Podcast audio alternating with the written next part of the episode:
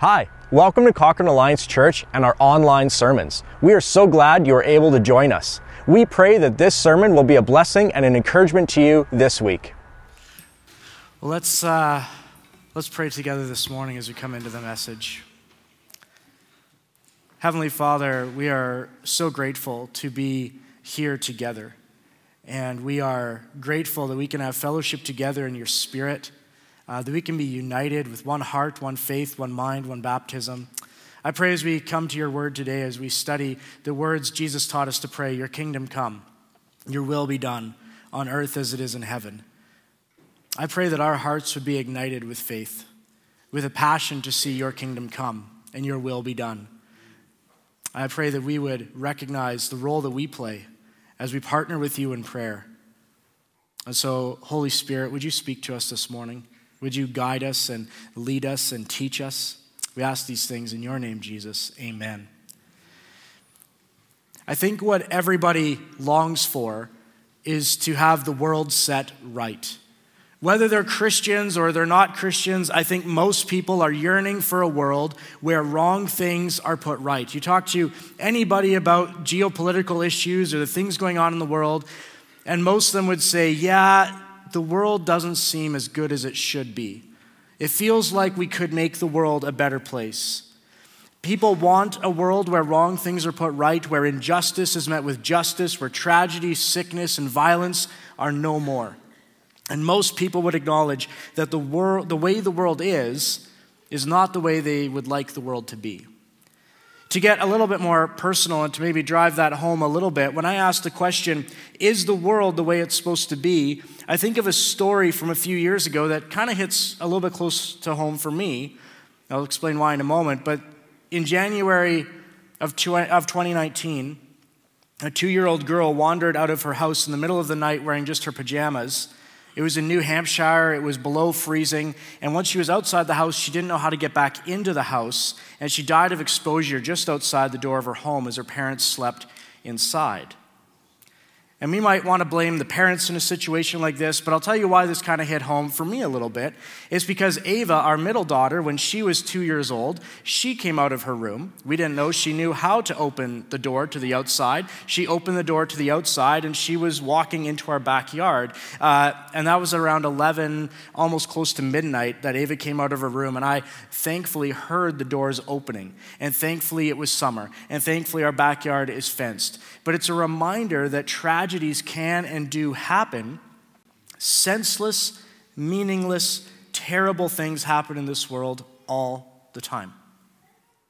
I, I shared that tragic story with you, and it's a tragic story because it's one of those stories that has no meaning that you can attach to it. It is senseless, meaningless, tragedy. And I share that with you because I think sometimes we need to be confronted with the realities of sorrow and darkness and the evil that exists in this world. Because it's actually one of the biggest obstacles to faith. Those who are searching for spiritual meaning will often be stopped in their search by this problem of pain, suffering, and evil. And often it is actually these types of tragedies, these senseless tragedies, like a two year old child freezing outside the door of her home, that cause the most problems for people. I think a lot of people can understand humans hurting other humans, as awful as that is. It can be kind of understood. But it's these senseless tragedies and this, you know, sickness that comes out of nowhere and death that cause, you know, causes so much heartache that probably cause the most questions, right? The question being, if God is all good and if God is all powerful, then why does a two year old die? That's a good question. And I bring that before you because I'm going, sometimes we can kind of live in our little bubbles when we're not exposed to tragedy, and we can forget that all around the world, these types of things happen all the time, and people want answers. And so, as we get a little bit further into the Lord's Prayer, we see that we are called to bring the pain and the suffering and the senseless tragedies and the evil of the world before our Father in heaven. We are to pray, Your kingdom come, Your will be done on earth as it is in heaven. And right away from this prayer, we get the sense that the world, as it currently is, is not the way it should be and that we need heaven to intercede. We need it to come down, and for the presence and the power of God to fix the broken world, for His will to be done here as it is in heaven. And so when someone asks the question, was it God's will for me to be abused? Was it God's will for my child to die in a car accident? The best answer is not, as some might say, oh, yes, as mysterious though it is, God made this happen for his purpose and his glory. A better and more biblically consistent answer would be this the world is not as it should be. But God can heal your pain. He can redeem your sorrow. He can walk with you in your trauma and your grief. He did not cause evil to happen to you, but He can make you well. But with so much pain and suffering, sickness, evil in our world, Christians will be asked by others, Do you believe God causes this?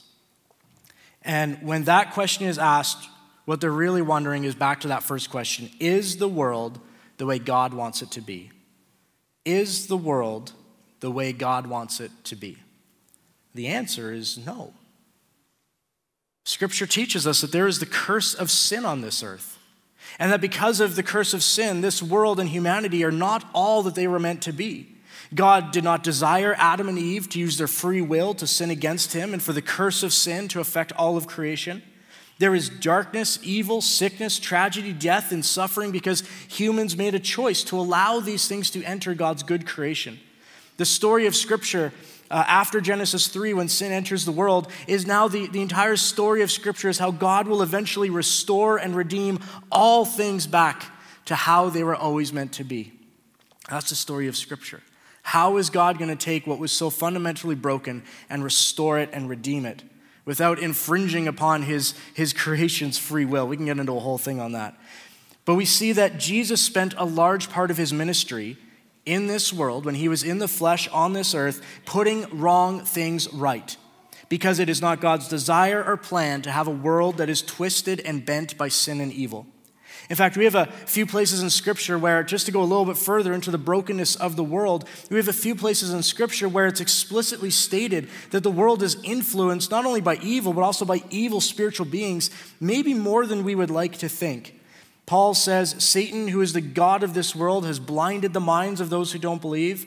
John says, We know that we are children of God, and the world around us is under the control of the evil one. Peter warns, Stay alert, watch out for your great enemy, the devil. He prowls around like a roaring lion looking for someone to devour. And Jesus, three different times, calls Satan the ruler of this world. And so clearly, the world is broken. There are tragic things in this current world that God is not the author nor creator of. Human sin and the effects of the curse of sin on all of creation, the forces of darkness in the spiritual realm, create a world that is not the way that it should be. So, praying, Your kingdom come, encompasses a whole lot of things, but one of the things it does is it is a spiritual warfare prayer. It is a prayer to resist the work of the evil one and to bring God's good work to bear on all of creation. I want to look at one story from the Gospels where we see God's heart when it comes to suffering, tragedy, and death.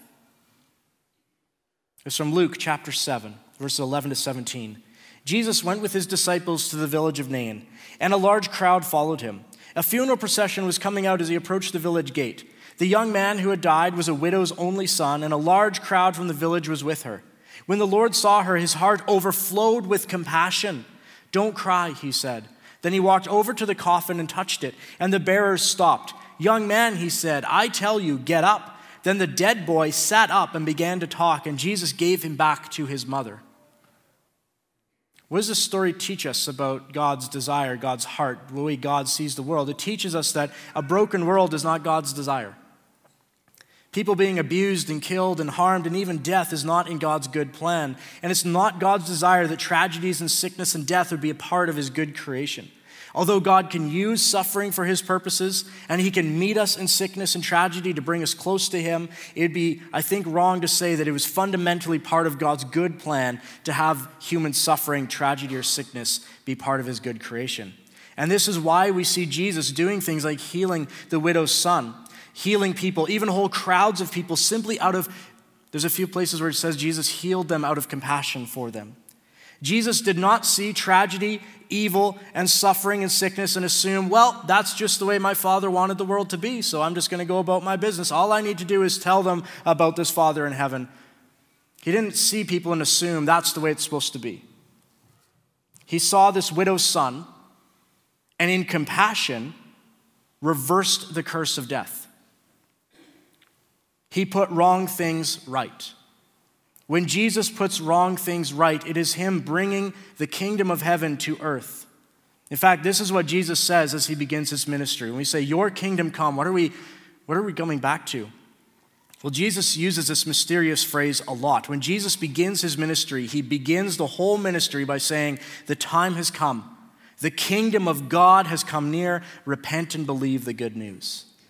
And then Jesus' life is marked by the power of the kingdom of God breaking the grip of the domain of darkness on earth. Sometimes when Jesus would heal people or cast out demons, he would say that this healing was done or the deliverance was done because the kingdom of God had come. Healing and freedom were evidence that the kingdom of heaven was restoring the earth and pushing back the domain of darkness. Jesus points to his work on earth as evidence that the kingdom of God has arrived and is at work. When we say, Your kingdom come, what do we mean? One time, when the Pharisees say that Jesus is only able to drive out demons because he himself has a demon, they're like, Yeah, yeah, the demons listen to you because you have a demon. And then they're, you know, Jesus has this whole discussion with them, but Jesus rebukes them and he says this if it is by the Spirit of God that I drive out demons, which it is, it's the Holy Spirit of God that is doing this, then that means the kingdom of God has come upon you. So Jesus is pointing to evidence of sending out the demonic, of setting people free from the demonic, and saying, This is evidence that the kingdom of God is here. And you can't deny that because you've seen it for yourself. When Jesus sent out his disciples to heal the sick and cast out demons and preach the good news that the kingdom of God had come, he told his disciples this Heal the sick who are there and tell them, the kingdom of God has come near to you. So there's something about the healing of the sick that Jesus says, This is a sign. Now you can tell them the kingdom of God is here. This is the sign, the evidence of it. The Pharisees once demanded to know, well, when is this kingdom of God going to come? Because they're imagining, right, a throne and a king and a kingdom and armies and governments and nation state borders. And Jesus says, the coming of the kingdom of God is not something that can be observed, and people won't be able to say, here it is or there it is, because the kingdom of God is in your midst. And so Jesus is telling the Pharisees, yeah, it's not a nation state. It's not, you know, me on the, on the throne of an earthly throne. He's saying, When I'm here, my presence, the kingdom of God is in your midst. And it's attested to you by the miracles that Jesus performed. And as we saw Jesus telling his disciples, when you heal people, and when they go, Wow, I can't believe I was healed, you say, The kingdom of God has come near to you. So you can't really get away from the fact that healing, forgiveness, deliverance from demonic oppression are all evidence, according to Jesus, that the kingdom of heaven is at work in this earthly realm. So anytime any of that stuff is, is happening, it's God's kingdom coming. Your kingdom come, your will be done. Make earth like it is in heaven. So, the forgiveness of sin, the healing of physical ailments, freedom from demonic beings all give us a, a taste or a glimpse into what it will be like when Jesus returns once again to join heaven and earth as a new heaven and a new earth, which is really just a return to what it was in the Garden of Eden, where there's no sorrow, no sin, no sickness, no death, no evil, where God dwells amongst his people forever. And so when wrong things are put right in Jesus' name and power, we get a glimpse of the kingdom of heaven. And so, as Jesus is teaching the people about prayer, it's no wonder that he first tells us okay, first you need to remember who God is. He's our Father. And then, what is this God like? What is our Father like? Well, he is holy, and he resides in the heavens. But our very next step is to go to our Father in heaven who is so holy. And Jesus says, Pray, Your kingdom come, Father. Your will be done here on earth as it is in heaven where you are. And the theme then that emerges from that part of the prayer is as we've already said, there are things on this earth that are not as they should be. And we have to ask our Father to put wrong things right. That's actually how Eugene Peterson translated this part of the prayer when he wrote out his message translation of the Bible. He says this part of the prayer is set the world right. And maybe that doesn't capture all the nuance of your kingdom come, your will be done. It does capture the main point behind it. The world is not right. And so, what are we going to do about it? Well, we then ask our Heavenly Father to put things right. And we see that most of Jesus' ministry here on this earth, when he was in the flesh, was focused on putting wrong things right. And where things were set right, Jesus would then claim, The kingdom of God is here. The wrong has been restored. The, the forgiveness has come. Redemption has come. Healing has come. The kingdom of God has come. So, what we see with Jesus' ministry is every time something is put right, the kingdom of God is in our midst. And we get to tell people the reason this occurred is because the kingdom of God is at work in this world and you can be part of that kingdom. That's the next part, right? Is Jesus wants to transfer us from the domain of darkness into the kingdom and we get to be part of that work. But this is what Jesus did and this is what he told his disciples to do. Right? That's what we read in Luke's gospel. When people marvel at the healing power that in the name of Jesus, you tell them the kingdom of God is here. When wrong things are put right, it is evidence that the kingdom of God is at work.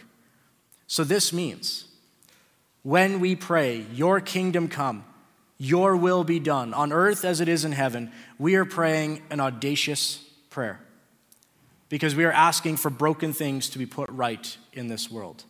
And as we pray this prayer, we remember that this prayer is rooted in the work of Jesus.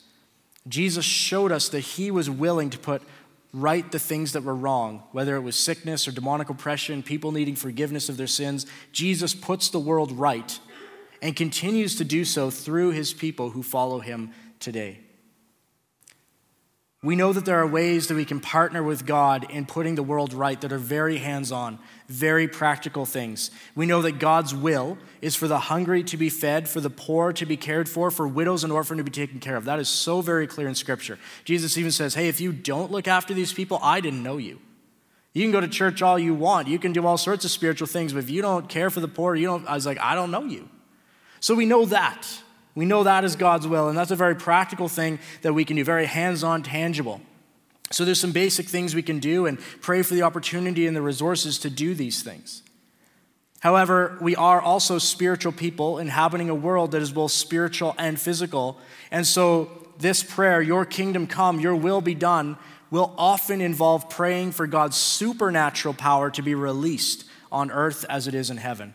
It will often involve doing the types of things that Jesus did. And I know there might be some hesitation when I say we will be doing some of the things that Jesus did. You might say, well, how could we do what Jesus did? He's the very Son of God, He's divine, and we're not. And that's really true. But Jesus Himself tells us this very truly, I tell you, whoever believes in me will do the works I have been doing, and they will do even greater things than these because I am going to the Father. And so we need to kind of make a decision when we read these words of Jesus. Do we take Jesus at face value here, believing that what he said is true, as hard as it might be to believe? Or do we do some awkward exegetical work to explain it away and be like, well, he didn't really mean we'd do the same things he did. He just meant we'd do things that are like he did, but not really what he did, uh, just on a bigger scale, but not bigger as in better. You know, you got to do some really awkward jumping around to explain it away. And I, I know that there's a lot of Christians who explain it away. He didn't really mean that. I don't know. It's what he said. So to pray, so Jesus, I think, is actually being pretty clear that we just take him at his word. And then later in John's gospel, Jesus is going to say a prayer for all the people who will become his followers. And Jesus in his prayer says, Father, just as you sent me into the world, just as you sent me into the world, I am sending them into the world. So put this together. We are to do the same things Jesus did. Why? Because we are being sent into the world like he was sent. And we are to do the things Jesus did and the work that he does because this is in some way releasing or bringing the kingdom of God here on earth. So to pray, Your kingdom come, is to pray for God's supernatural power to overturn the darkness and the brokenness of this world. Let me be really honest with you it is much easier to try and explain away the words of Jesus that we will do what he has done or that we are sent as he was sent. You know, just explain that all away. It's easier to do that. It makes prayer more boring, but it makes it less risky and also less mysterious. Let me just explain it using my own prayer journey as an example. I used to pray out of obedience, but I prayed without any expectancy that anything would really happen. I had a very fatalistic approach to prayer. Sort of this idea that, well, whatever is going to happen, God already knows it's going to happen, so what is my prayer going to do about it? Then I read the words of Jesus in John 14, 12. Very truly, anyone who believes in me will do the works that I have done. And I'm challenged, and somebody else was preaching on this and challenged me do you believe what Jesus said? Do you believe that you were called to do the same works he did? Do I believe that the kingdom of God is at work in this world through spirit filled followers of Jesus who are sent into the world as he was sent? Do I believe the words of Jesus, essentially? And so I began to tentatively pray with more expectancy. I began to believe that maybe my prayers actually mattered. And maybe when I was praying, what I was actually doing was partnering with what God already wanted to do in the world. Let me give you an example of partnering with what God already wants to do. It's from Elijah. Elijah has just had this showdown with the prophets of Baal. Talked about this a few weeks ago. Then after that, it hasn't rained for, for years. And the Lord says to Elijah, I'm going to send rain. Here's what's so mysterious to me God says to Elijah, I'm going to send rain. So what does Elijah do? He goes up to the mountain and starts praying for rain to come. I'm like, well, that's kind of weird. Why are you praying for rain to come if God already said the rain's going to come? And he doesn't do a half hearted prayer, oh Lord, thanks for the rain that you said was going to come. He keeps on praying until evidence comes that the rain is coming. And I'm like, why? Most of us don't function like that. But he prays seven times, sending his poor servant to run down the mountain and look, run back up, run down and look, and then run back up. And finally, on the seventh time, he says, I see a tiny cloud on the horizon. And Elijah says, okay, good, I'm done. But that is such an interesting story to me. That somehow, even though God says, I will bring rain, Elijah says, okay, then I need to pray for rain to come. Oh. So somehow our prayer is partnering with the work that God is already wanting to do in the world. And somehow we're called to pray. And so I started to believe that, you know, somehow my prayers were one of the ways in which God's will was accomplished. As weird and as mysterious as that is, I had to say that seems to be what Scripture is teaching. So I remember one time as I was starting to pray with more um, expectancy and with more boldness, I received an email from a 19 year old girl in our congregation. Maybe she was a bit younger. I think she was 19. But she had hurt her back at work about a month before. And it wasn't really a major issue, but it was causing her to not sleep well. And she was really discouraged that it wasn't getting any better after about four weeks of this. And she asked, Hey, could you just pray for me to be healed after service on a Sunday morning? Like, that would just be fantastic for me. And so I walked to church that Sunday morning and I was praying for her and I was praying for God's will to be done. And I had this scripture passage kind of pop into my mind. It's from Luke, I think, chapter 5. The power of the Lord was with Jesus to heal the sick. Just kind of popped into my head. And suddenly I realized that this same power is now given to me through Jesus in his name. And it's not a guarantee of healing, but it does inspire me to pray with more expectancy. And that thought also came with kind of this weird physical feeling of some kind of like tingling going through me. And I thought, okay, I think God's going to do something today. And so I'm going to pray with some expectancy. So I prayed with her after the service, and she kind of felt some kind of like, whoa, that felt different. I just put my hand kind of on her back. She said, that felt different. There's something going on. I prayed that she would be healed in Jesus' name, and she was healed. She went from having kind of pretty consistent pain there to it's gone. This girl was one of a few people who experienced instant healing when I started to actually believe that prayer did something. I had, uh, we had one young woman uh, uh, who had two young children who had been diagnosed with some kind of a, it wasn't a diagnosis. They're like, yeah, something's going wrong with your back.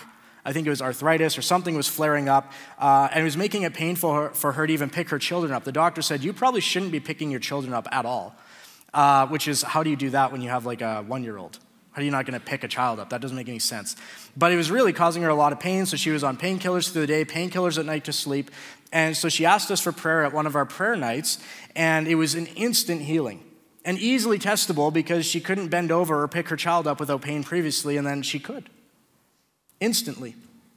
And as she said, I, I did ask for the prayer, but I didn't expect this to happen right? Just one of those like, okay, I know I'm supposed to ask for prayer, God's going to do something, uh, but I don't know what it is, but not really expecting it to be answered like that, like instant. And th- these types of prayers are what I call kingdom come prayers, because that's what Jesus told his disciples heal the sick who are there and tell them the kingdom of God has come near to you. So when we pray for things to be restored or healed or set free, this is praying, Your kingdom come, Your will be done on earth as it is in heaven. And so I've begun to pray with more expectancy because I've seen the power of the Lord to heal and to forgive and to set people free. I've seen kingdom power at work on earth. Yet I do want to acknowledge something about praying with expectancy. When there is seemingly no answer to the prayer, it becomes even more disheartening and confusing. In some ways, when you expect nothing to happen in prayer, it protects you from ever feeling confused or disheartened in your prayer. When you pray without really expecting anything to happen, then you're not disappointed when nothing happens. Because it's, after all, exactly what you expected to happen nothing. And you can just go about your merry way. Well, I did my due diligence. I checked that prayer one off the list, prayed that one off the list, prayed that one off the list, and I didn't really think anything would happen. Nothing did. And you just go about your life. But when we pray expecting an answer to the prayer, and it's seemingly unanswered, it actually does bring a lot of confusion and sadness. It can be really deeply discouraging. I actually think that's one of the hindrances to praying. Is we all have people that we've desperately prayed for and we've gone, God, why wouldn't you answer this prayer? And, and the, the discouragement and the disheartening feeling of that is actually becomes a hindrance to our prayer. So, after seeing a few people instantly and radically healed, we had a 42 year old, I think she was 42, a mother of three children, who'd been fighting cancer for a few years. She had literally hundreds of people praying for her, praying for her healing. She came to prayer meetings asking for prayer for healing. There were people filled with faith who were absolutely 100% certain the Lord will heal her. They had no doubt they were filled with faith. It wasn't, they had lots of faith, more faith than I did. And she had hundreds of people praying for her to be healed. She was not healed in this life. I did her funeral. There's over 300 people, most of them Christians, who had prayed for years for her to be healed. And we all had to wrestle together. Why was she not healed? From our perspective, if anyone should have been healed, she should have been. To be really bluntly honest with you, a 19 year old with a back issue, you know, if we had to pick or choose, leave the one with the back issue, heal the mom of three. So, what we need to understand is that it is not God's desire for there to be sickness or death. Yet we acknowledge that eternal life, that is, the life that is to come, is the only place where full and complete healing will take place. I tell people, you have to remember even those people who have experienced physical healing in this life will still one day get sick or get old or have an accident and die. You're not just going to get constantly healed or you know things like that. If our hope is only for this life, then we are the most to be pitied. Our hope is not forever being healed in this life. It is to be with Jesus in eternity where none of these tragic things exist. So when we pray with expectancy, Your kingdom come, we know God's will is ultimately going to be done. We don't know if it's going to be on this side of heaven or not. We live in this place of tension, knowing that Jesus has come. The kingdom has come with him, but it's not here in its fullness. So we have glimpses of what will occur.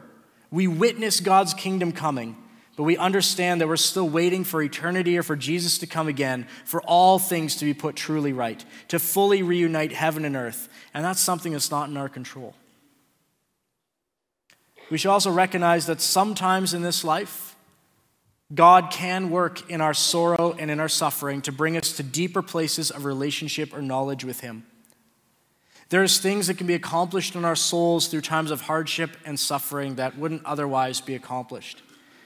I think a great example of this is the Apostle Paul. The Apostle Paul, he's seen a bunch of people healed, he's cast demons out of people, he's seen miracle upon miracle upon miracle. And he tells the church that he had some kind of mysterious thorn in his flesh that he wanted to be removed. And he prayed three times for this thorn in his flesh to be removed. But it wasn't. What he heard in response was, the Lord say to him, My power is made perfect in weakness. Paul had to let the will of the Lord be done in his life, and the Lord was content at this time to leave whatever that was, that thorn in the flesh that Paul was talking about. And I bring all this up to say there is still a lot of mystery in prayer. But we are to instructed to engage in this big, bold type of praying. Pray that the world be set right. And it can be hard to pray this way because sometimes it's discouraging. Sometimes it's disheartening. Sometimes the person dies of cancer and you go, why that person? But don't let the disheartenment or the discouragement keep you from entering into this part of the prayer. Pray the big, bold prayers. Pray that the world be set right. Pray for your neighbor to be healed. Pray for the war in Israel and Gaza to, to, to, stop. Pray that the church in Canada would begin to see their communities experience the life changing power of Jesus. Pray the big kingdom come prayers, even as we acknowledge there's mystery in how all of it works. That's why we say, Your will be done. We're human. There's all sorts of things that I think should be done. And I'll come in, in my human weakness and my human uh, lack of knowledge of all things and say, Lord, let this be done, but let your will be done. I want this. And I'm going to pray it. And I'm going to pray with expectancy because I know you're hearing me, but I'm going to still let your will be done, of course. And so, even though I can't maybe fully explain how these kingdom prayers work, the teaching of Jesus is that we would be willing to pray bold, audacious, world changing, life changing prayers, knowing that these prayers are somehow a part of the work of God's kingdom on earth. And believe the truth that God is interested in putting the world right, right here, right now. Now, we know that this world won't be fully put right until Jesus comes again to reunite heaven and earth, and we don't know when that's going to happen. But God's heart is still to bring his kingdom to this domain of darkness so people can be saved, healed, and delivered, so that many can come into the kingdom. When we pray, Your kingdom come, Your will be done, we are partnering with God in that work and believing that God has the power to do infinitely more than we might ask or think according to His power at work within us.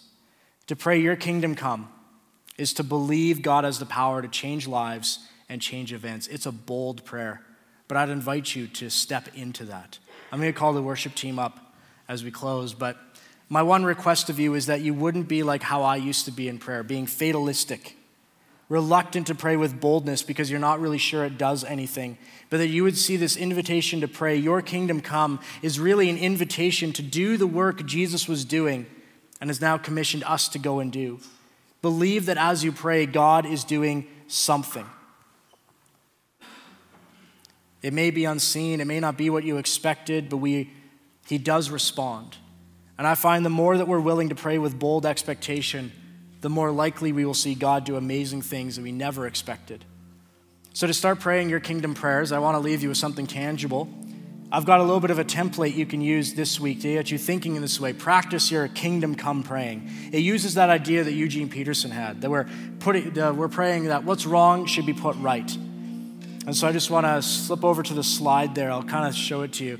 You can just, through the week, you know, at the beginning of the week, your kingdom comes. You say, Our Father, and you remind yourself of who you are and who God is. You're holy, you're all powerful, you're all knowing. Your kingdom come. And then you can, this is where you can kind of put the, the little uh, ingredients in. What's wrong? I just was doing ones that I've been praying for through this last month broken relationships and marriages. What's wrong? Here's a list set the world right. Bring truth, love, and reconciliation to marriages. Mental health crisis in teens and young adults. Holy Spirit, reveal the causes, bring hope and healing. War in Ukraine, bring an end to the death and destruction that will last. Also put in there Israel and Gaza. Many people with cancer, terminal illness, we need your healing power to be with them. And that's just, you can fill that out however you want. But that's really a Your Kingdom Come prayer. What is wrong? What do we need to be put right? And then you can make it even more personal. You might have a neighbor, you might have a friend, and you might say, Lord, am I called to pray specifically for them? Is there a burden to pray for them? So let me pray for you, and, and then let's worship together. Heavenly Father, you are over all things. You have compassion on all people. And we look around us and we can see the world is not right. There are so many places that are dark and there is suffering and there is needless and senseless tragedy. And so, Father, we ask now a big, bold kingdom prayer. Would your presence be made known to those who are walking in suffering? Would they know that you are the God who loves and cares for them? Would they know that there is hope beyond this life, that there is a life to come? Father, your kingdom come. For all those who are dealing in our community with sickness, with cancer specifically comes to mind, Lord, would your healing power be released upon them? But would they know that it is your healing power at work? Would your Holy Spirit be speaking to the hearts and the minds of our people? So let your kingdom come. Let your will be done on earth as it is in heaven. We ask this in your name, Jesus. Amen. Let's worship together.